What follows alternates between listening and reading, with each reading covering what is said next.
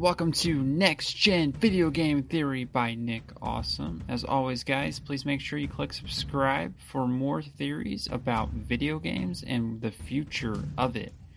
Let's get started.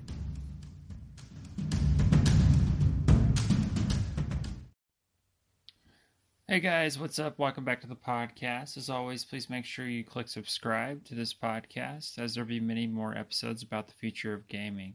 Today, I just want to take a look at what's going on in regards to online gaming or MMOs. We see the Elder Scrolls Online continues to grow with their Greymoor expansion, which goes into Skyrim, which is a great opportunity for them because they already did Morrowind.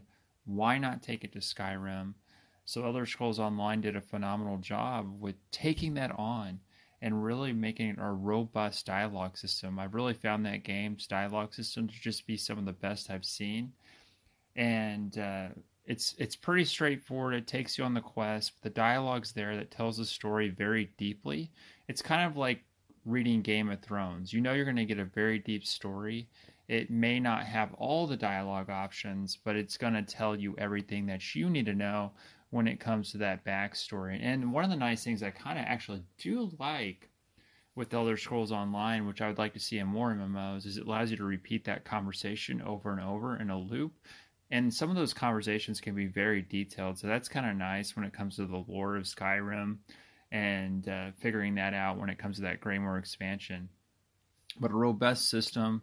In all honesty, I like the combat now almost as good as Skyrim, which is saying a lot because I like the magical spells that you're able to implement. I think they've really refined the system to the point where I'm going to play through all these expansions. Like I am so excited.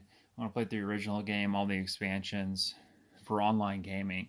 I would expect this will continue into the future. So right now on the PS4 Pro, which is what I'm playing it on, there's an option for 4K and 1080p with really good graphics.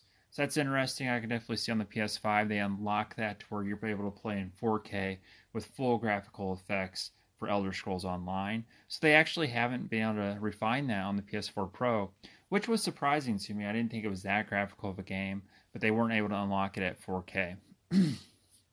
so in the future, we're I think we're just going to see the steady progression in next generation systems to these games getting migrated over slowly onto these systems. I don't know how quick Elder Scrolls Online will go over but I can definitely see it because they're just going to keep releasing onto this stuff.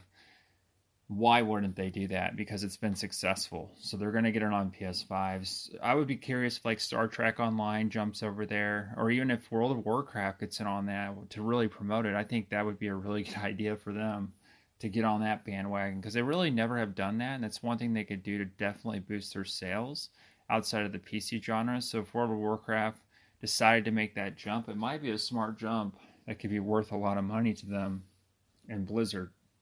Historically, though, we, no matter what, they don't seem to be doing this or going along this route for whatever reason. They decided that it's not something that they want to do, which is also understandable because they kind of created a niche product product that doesn't really make sense to do that, but they may. You never know.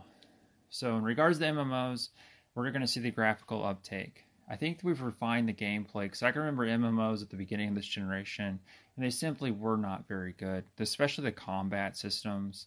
And then we saw progressive updates. Now these games that are out now are very, very good. They've done a really good job in making them almost seem like at the beginning of generations what games were in regards to gameplay, which is very surprising. And it's something that makes me keep, come back I don't typically be an MMO. I'm not an MMO person, but I do as I play Elder Scrolls Online. I'm like, oh my gosh, this is like this is like Skyrim was.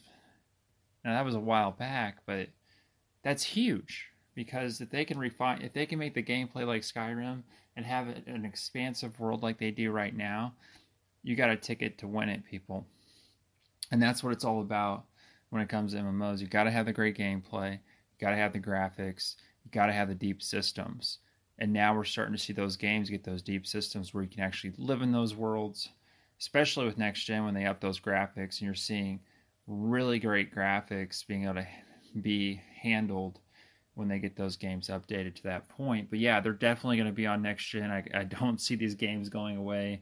So the nice thing about them is normally the base package is free and then you have to pay for those expansions. That's kind of how they hook you into those games. I don't expect this pay model to ever go away unless, you know, they get a game with with a franchise tag, they're to make you pay up front. It's not a really famous franchise, maybe they'll give you like the base game for free, then you buy the expansions, but these games have massive expansions that really compound and expand the gameplay to a point where you almost want to buy them. So that concludes my podcast for today about online gaming for the future. As always, guys, please make sure you click subscribe to this awesome podcast by Nick Awesome. And I got I'll talk to you guys later.